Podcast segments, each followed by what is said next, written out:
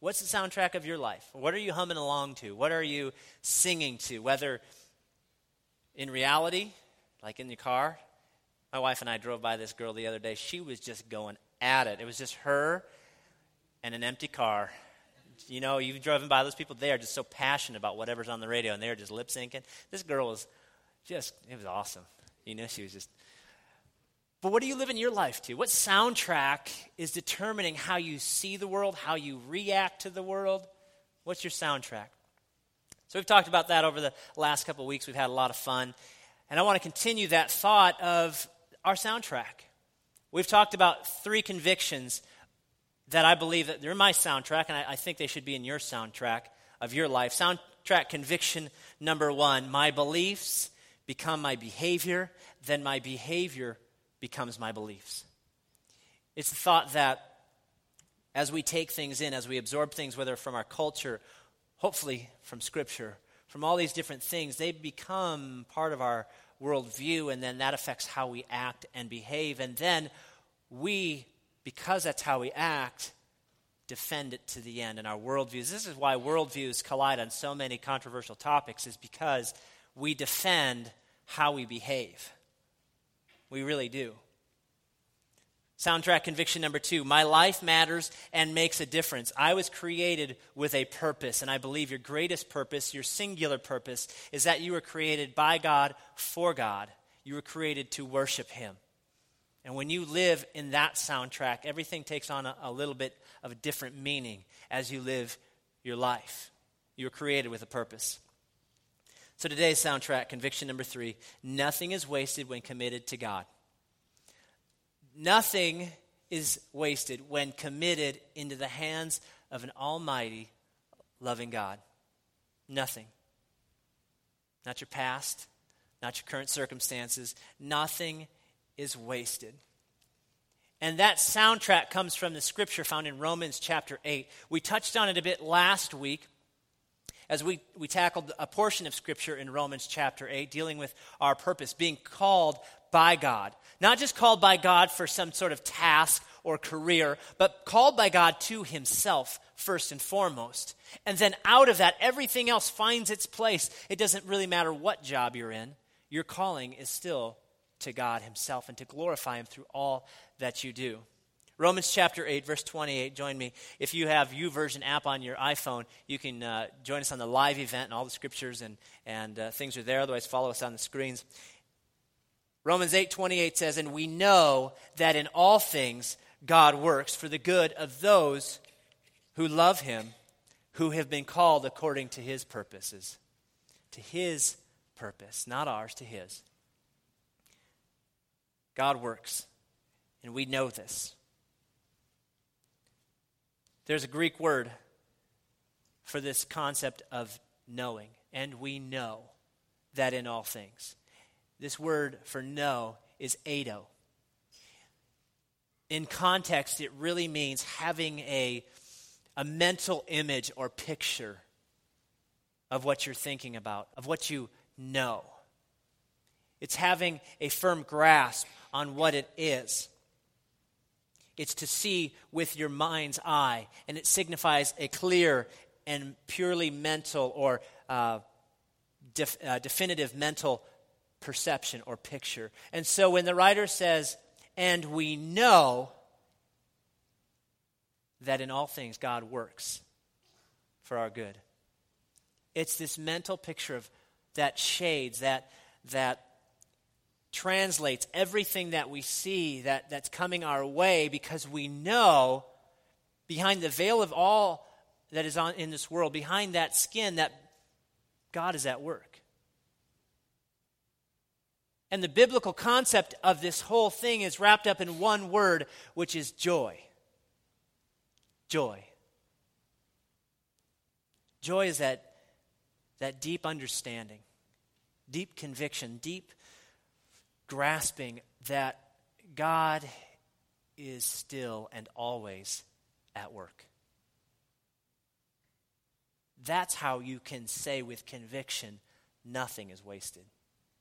Is because deep down there's this sense of joy, that God is still and always at work. Now, let us not be confused when we say joy to think happiness or pleasure, for sure, surely there are those two things within joy.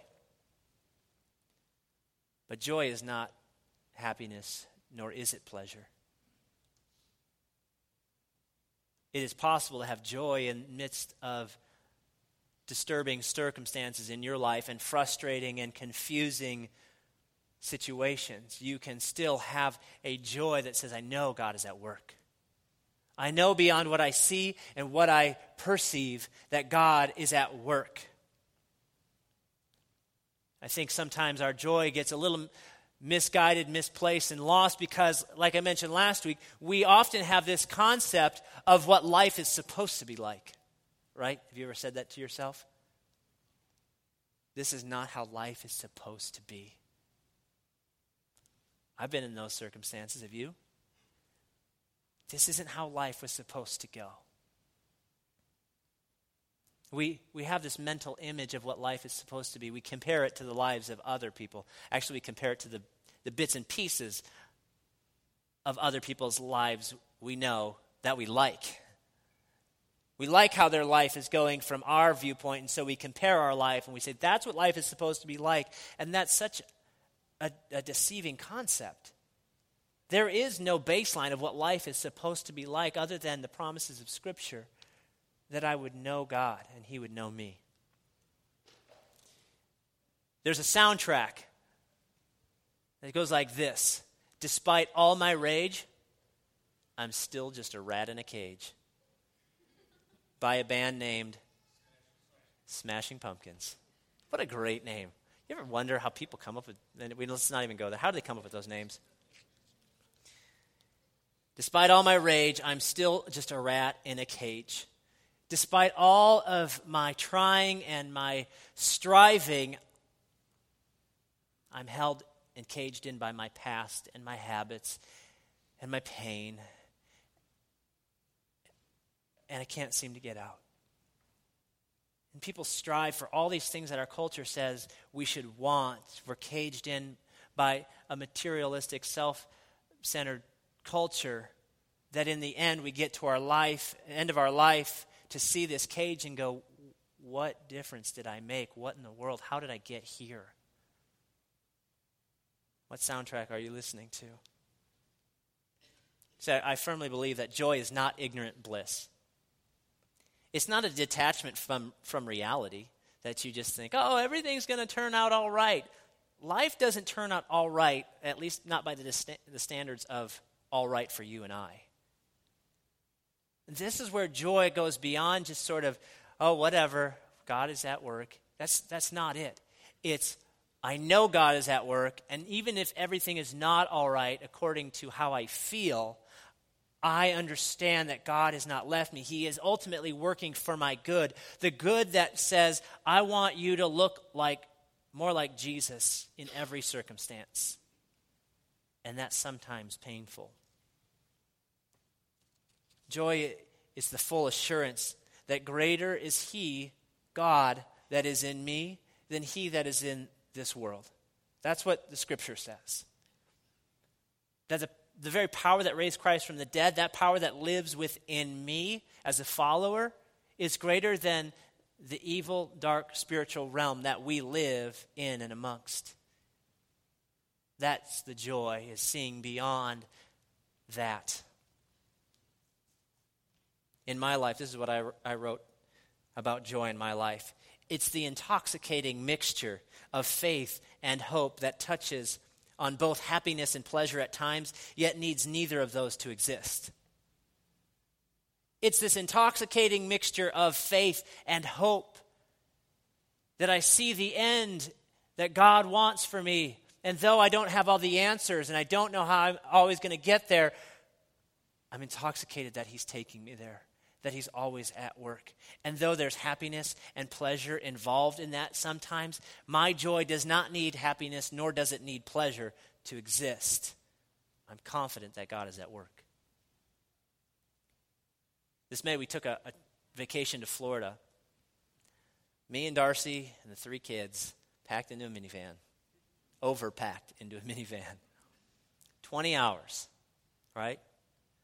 Let's just say it was not all happiness and pleasure for 20 hours, right? Some of you guys have been there. When you were a teenager, man, you loved to drive.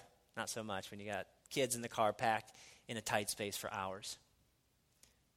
Dad, when are we going to get there? 19 more hours. We're not even to St. Louis yet, right?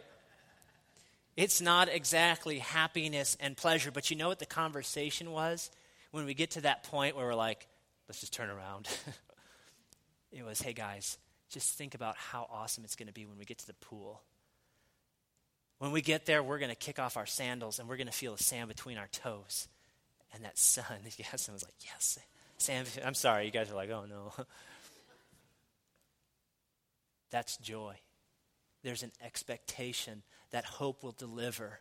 That if I continue on the path that I'm going, committed to God, nothing is wasted. And so for 20 hours, we had to stop and get gas. We had to feed ourselves. We had to endure each other. But in the journey, the joy was that we were going to get there. We would get there. It, was, it wasn't all happiness and pleasure. But in the end, when you get there and you receive what you've hoped for, this is what joy is all about. These are the promises of God in Scripture. And in this life, you will have traveling pains and you have work to do. But keep in mind the end goal. It's not just heaven, as if heaven is a place where all good people go. Heaven is where all people who want Jesus go. That's why heaven's important. Florida is important because there's a beach. That's the only reason. It's the same with heaven. You don't go to heaven because you want to go to a, a, magical place. You go to heaven because you want Jesus. And your life, your whole life has reflected that. C.S. Lewis, one of my favorite authors, wrote it this way Joy, in my sense, has indeed one characteristic and one only in common with them the fact that anyone who has experienced it will want it again. I doubt whether anyone who has tasted it would ever, if both were in his power, exchange it for all the pleasures in the world. But then joy is never in our power, and pleasure often is. See, if joy is the true business of heaven, happiness and pleasure is the business of earth. We chase after happiness and pleasure because we can control it, right? we can flip on an electronic device and immediately receive some sort of pleasure, even if the Vikings are losing. That's my team, by the way, never mind. But we can receive pleasure instantly because I can control my happiness, usually in an instant. If I don't like what's going on, I can leave. I can walk out, whether it's relationships or jobs or whatever. If I don't like it, I pretty much can just pack it up and go find something else that brings me pleasure, even if just for a moment. But joy is not in our power, it's only found in one, Jesus Christ. He is joy. C.S. Lewis, later in the book, Surprised by Joy, which I just quoted, talks about his dad who said, Adulthood, adulthood is drudgery surrounded by the potential threat of financial ruin. Do you feel like that? We talked about this a little bit last week. We just get by, we're just trying to survive. And this is the thought that C.S. Lewis saw in his dad that adulthood was just drudgery. Always just trying to fight off financial ruin, just getting by. But this is not joy. Joy goes beyond my present circumstances or my past failures. It's faith. It's going beyond what I see, beyond what I think, and beyond what I feel. Even if I don't have the answers, I know who the answer is. And He's working for my good and for His glory. Let us not forget that second part. Not only is He working for my good, but He's working for His glory. Philippians chapter 1, verse 6, I think, says it in the in a perfect way. Paul the Apostle writes, being confident of this, that he who began a good work in you will carry it on to completion until the day of Jesus Christ. God, who started this good work in us through his Holy Spirit, is continuing to do that work as we allow him to, as we step into it. He's doing that good work which we allow him and want him to do. And ultimately, on that great day that we stand before him, everything that we've done in its whole entirety will be presented to God for glory. For his glory, not mine. The Bible says that everything that I've done will be put to the flame to see if it endures, if there's any eternal value in what I have done. And it's those things that I can present to Jesus at the end of my life. And I don't think God receives any glory when we walk without joy. You've probably met several people in your life that walk without joy, as if somehow being a sour Christian is the best way to go. God receives glory when we find our pleasure and joy in Him. That's when He's the most glorified. Instead, we look at the Christian life as the pursuit of not sinning less, or not sinning. We want to sin less, and that becomes our goal. And I say, if your goal is more of Jesus, you will probably, not probably, you will sin less. If you chase Jesus, you can't chase sin. It's impossible. We think it's possible, but it's not. Instead of thinking of sinning less, just seek Christ more. And joy is the result of walking in faith, that fruit of the Spirit, the result of walking by faith in the Spirit of God. Galatians chapter 5 the fruit of the Spirit, the result of having the Spirit growing inside of you is love, joy, peace, patience, kindness, goodness, faithfulness, gentleness, and self control. That's the result of letting God's Spirit grow within you. It becomes evident for all to see. How do you know an apple tree is healthy and growing? It get you have apples. It's the same with the Spirit of God growing inside of you. You have fruit that's evident to all. There's joy in your life. There's this deep understanding that nothing in your life is wasted. But we waste our lives. And we waste it in ways that we don't often think about. You waste your life when you don't forgive, when you hang on to something that someone owes you as if you can collect and you're going to make them pay, right? you waste your life. There's no redeeming quality in that. In fact, you cannot receive forgiveness, the Bible says, unless you forgive. We waste our lives when we don't grow, when we're stuck in past failures, past hurt and pain. When we're stuck in the past, when we're stuck even spiritually, if we refuse to grow, let the new things that God wants to do work in our lives, we begin to waste. Life is wasted when we don't give, when we don't let go, when we don't work, when we don't pray. Life is wasted when we give up, when we don't passionately pursue what God has put before us, and we quit too soon. Life can be wasted. Beyond your success and failure is joy. This concept that nothing is wasted when committed to the hands of God, when your pursuit in life becomes greater than the job or the task at hand. Watch this video.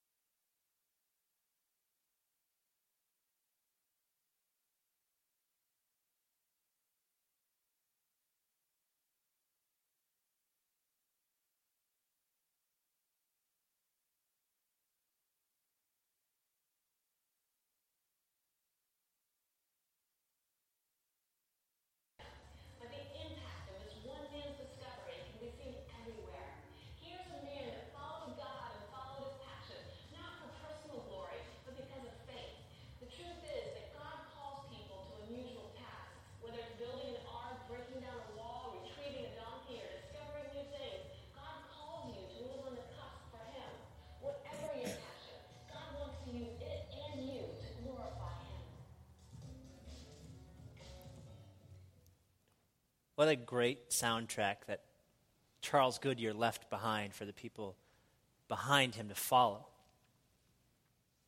He never got rich, but his pursuit wasn't rich riches.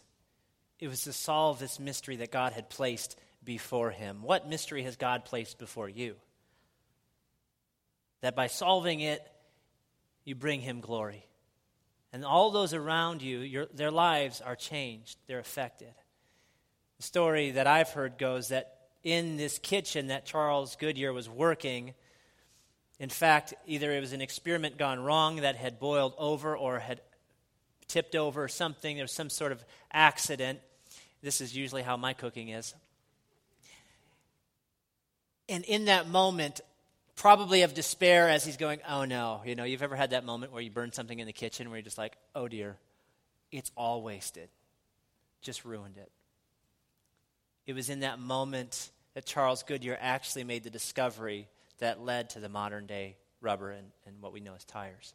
He discovered in that moment of a seemingly erroneous circumstance. It was in that moment that modern day rubber was discovered. And instead of looking at the disaster in that moment, he said, Perhaps God is at work even in this mistake. Is it possible that in your life God is at work the most when you think He's at work the least? See, we often look at our problems and our pain and the pressure around us instead of looking at Jesus. We stare at the situations and the stress and the sickness instead of looking at Jesus. And in that, we are walking according to the soundtrack of our culture that it's all about me. But you've met those people who are selfish. People who are selfish are not always happy. In fact, they're often the opposite. Not only do you not want to be around them, you can't often stand them because they're so unhappy with everything. Everything is about them. Let me give you five things as we close this morning that I think will point us towards living a life of joy in Christ, giving us the soundtrack to see that nothing is wasted. How do we do this? One, when we worship. I said several weeks ago that all that we do, even our work, is worship. Everything we do can worship and glorify the name of Jesus. Is it so in your life? Whatever you do, whether you're a student, a career person, a mom, a dad. Everything is worship. And in that context, there is joy.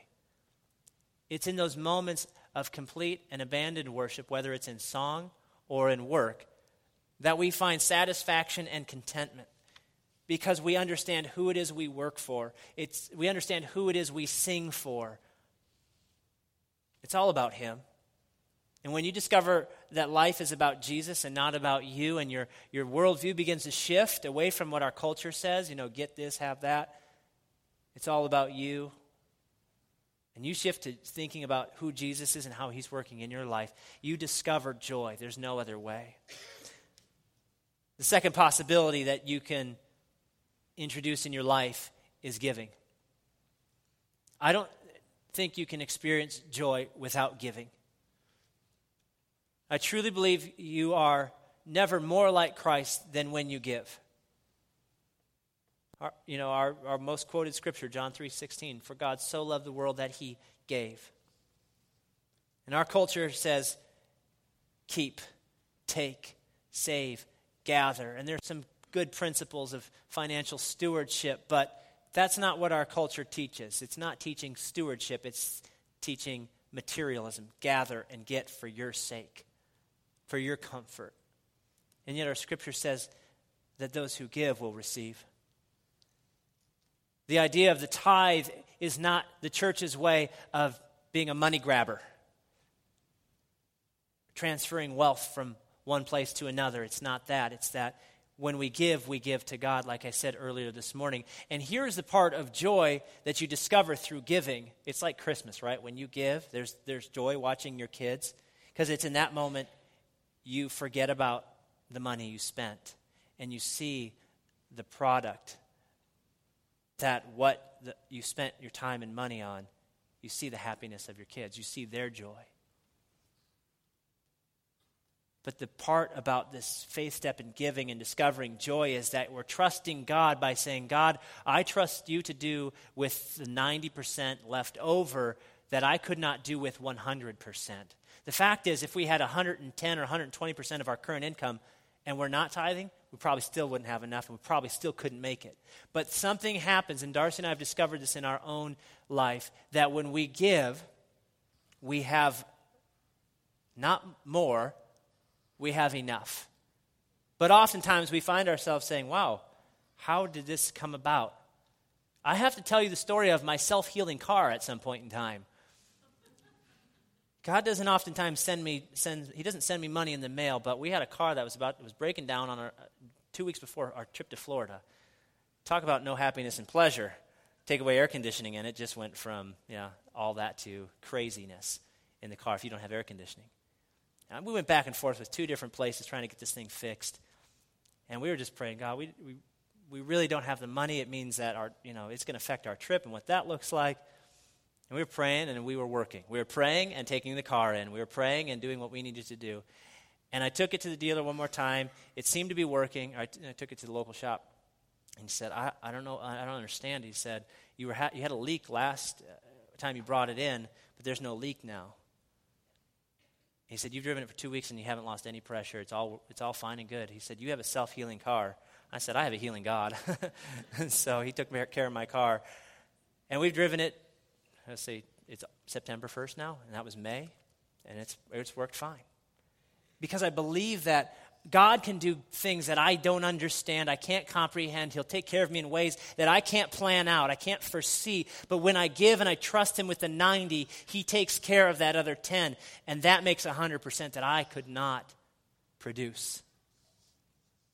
The story of Elijah and the widow in the Old Testament is this great story of faith. As Elijah, the prophet, comes to widow and her son, their single mom, dead husband, and a young kid, and they're on the cusp of starvation and death. And the prophet has the gall, the nerve to say, Make me a cake, frosting and candles on top, if you would. That's not actually part of it, but he does ask for a cake. Make me some bread. And she says, But, sir, all I have enough is one last meal for me and my boy, and then we're going to die. Elijah says, Make it anyway. and before you do that, go and collect a bunch of jars for some oil. Not only you want me to bake and cook, but you want me to go work and find jars? Elijah says, That's exactly what I want you to do. And what happens can only happen by faith when you commit your resources to God. The woman and her son collect as many jars as they can. If you've read the story, they begin to pour the oil into each jar, and they never run out until they come to the last jar. And the last jar is filled, they run out. This lady was taken care of. All of her needs were met because she stepped out in faith. Do you think there might have been joy in that moment when they went from despair to, whoa? right? You only find that kind of joy when you give. The third thing, quickly, is serving it's the giving of one's time, talent, and schedule. This schedule, the thing that tells you where you need to be and when you need to be there, and you say, I'm going to take time to serve and meet someone else's needs. Anytime you step out to serve, there is a biblical result of joy. You've probably felt it on the times that you've done anything to serve somebody else, whether it's in your marriage or some other relationship or through something we've done here at church or a missions trip. And you felt that joy. There's something about it. I've had students and adults alike say to me, Man, it just felt so good to, to do that for those people or for that project today. Just, I feel so good. You feel happy, you feel pleasure, because that is part of joy. You can have joy without happiness and pleasure, right? But you also can have joy with happiness and pleasure. And that's one of the ways you can feel that and see great eternal results. The fourth thing is rest. By the way, I'm horrible at this one. It's this idea of Sabbath, trusting God to do in six days what you could not do in seven. But Lord, have you seen me at work? Give me one more day. I'm awesome. I mean, isn't that what we say to ourselves? Maybe you don't have that conversation, but That's in essence what we're saying is God, I don't trust you to accomplish it in seven days or six days. So I'm going to put the extra effort in. And I don't I'm not saying hard work is bad. Hard work is good, and there is joy in working hard. But there's also a sense by which we're willing to sacrifice family, spiritual life, all these other things in order to put in where what we think our value is in is in our work. When you discover that your value is not in your work, but in who you're working for. When you work for Christ, it's all, it's all of value. Even your resting is of value. This idea of the Sabbath that we trust God with six days and rest in Him. And it's not just flipping back, kicking your heels up, and turning on the TV kind of rest. It's committing that time to God and understanding that I'm going to rest in His presence. I'm going to rest in what He is going to do. And that leads me to my final point is pray. We really are a prayerless society with lives devoid of any scripture beyond a Sunday morning. I don't think you can experience joy without prayer. And you need to set aside time for God. Take time. You can't make time. If you say, Well, I'll, I'll, make time for it, if you can make time, if you can make a 25th hour, we need to talk. You cannot. You have to take time. I agree that you can pray throughout the day. In fact, that's what I do. But you must take moments of your day or a moment of your day to focus thought, energy, heart, everything on God, not to talk, just to talk, but to listen.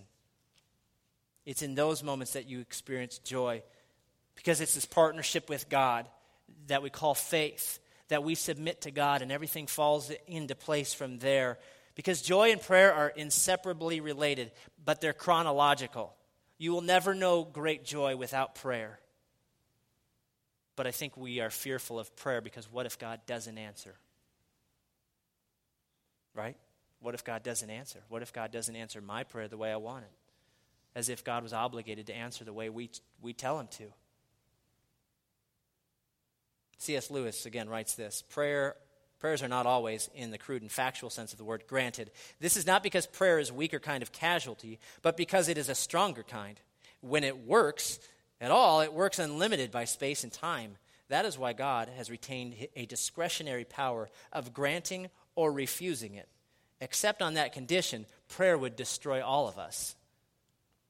Think of it this way. God Please let Susie say yes to me when I ask her out. God, if that boy asks me out, would you cause him to drop dead? Which one does God answer? Hmm. Billy prayed that Susie would say yes, but Susie prayed first. Sorry, Billy. I'm going to smite you. I mean, that's the ridiculous end, but all the requests we make in our limited knowledge is God not powerful enough? Do we not trust Him enough? My prayers used to be God, I believe you because you can heal, provide, because you, and He can. He can do all those things. And now my prayer is just God, I believe you, period. I believe you, period. That's my prayer. Now, do I pray for the impossible? You bet. Do we see it sometimes? Yes. But I believe God despite what I want because my joy says beyond what I can see, feel, and understand, He is at work. He is at work. And this, these types of prayers cannot be answered by prayers thrown up in the moment of desperation. Mark chapter 9, read the incident where Jesus casts out the demon, and the disciples say, How in the world did you do that? We, we, we did the same thing. Jesus says, Yeah, but I prayed and fasted first. And you understand in the moment, Jesus did not have time between realizing there was a demon possessed boy and his actual prayer. He did not have time between those two things to pray and fast. What he was saying was, I was prayed up and I'd been fasting way before this. I was in tune with the Spirit of God, and my faith was at a level that I could ask and receive and know what was going on. This is the type of thing that when you're in that moment and you begin to throw up the prayers, it's really hard for that faith to grow. It's in the moments before that joy takes root. It says, I trust God no matter what. Pray and fast before you get to the desperate situation. I want the band to come as we close with a song called I Will Trust in You. And I want you to listen to the words of this song this morning because I, I think they speak directly to our hearts and to where we're at. As we pray, as we read Scripture, it magnifies our view of God and diminishes the view of our circumstances.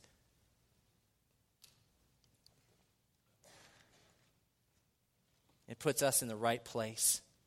So, what is one practice of faith you need to take this morning? Worship, prayer, serving, giving, praying, resting. What, what's that one thing that you need to do? Because listen, happiness is easy. You can produce it on your own. But I cannot produce joy. Only a Christ focused faith produces joy that goes beyond all our circumstances. And that's in that point that I can say nothing is wasted. No hurt or pain from the past is wasted. Nothing in my present circumstances is wasted. No adversity or hardship, no success, and no failure has been wasted. And here's the promise of Scripture 2 Corinthians chapter 4. But we have this treasure of Christ's glory in us. We have this treasure of jars of clay to show that this all surpassing power is from God and not from us. We are hard pressed on every side, but we are not crushed perplexed and confused, but not in despair, persecuted, but not abandoned, struck down, but not destroyed. Skip on to verse 16. It says, Therefore, we do not lose heart. Though outwardly we are wasting away, yet inwardly we are being renewed day by day. For our light and momentary troubles are achieving for us an eternal glory that far outweighs them all. So we fix our eyes not on what is seen, but on what is unseen since what is seen is temporary, but what is seen is eternal. That, my friends, is joy. Nothing is wasted when you trust in Him. Maybe you're at that place this morning where you've never trusted your life, your whole life to Jesus. And today you're saying, I want to make Jesus the leader of my life you need to take that step of faith and commit your life to Christ. We use a lot of phrases in church like get saved, be born again, invite Jesus in to your heart. It's all the same thing. It's about trusting that He has your best in mind. He wants good for you, for His glory. Church, would you close your eyes? in this reverent moment as someone's eternity is about to change. If that's you this morning and you want to say, Pastor Jeremy, I want to commit my whole life to Jesus and following him.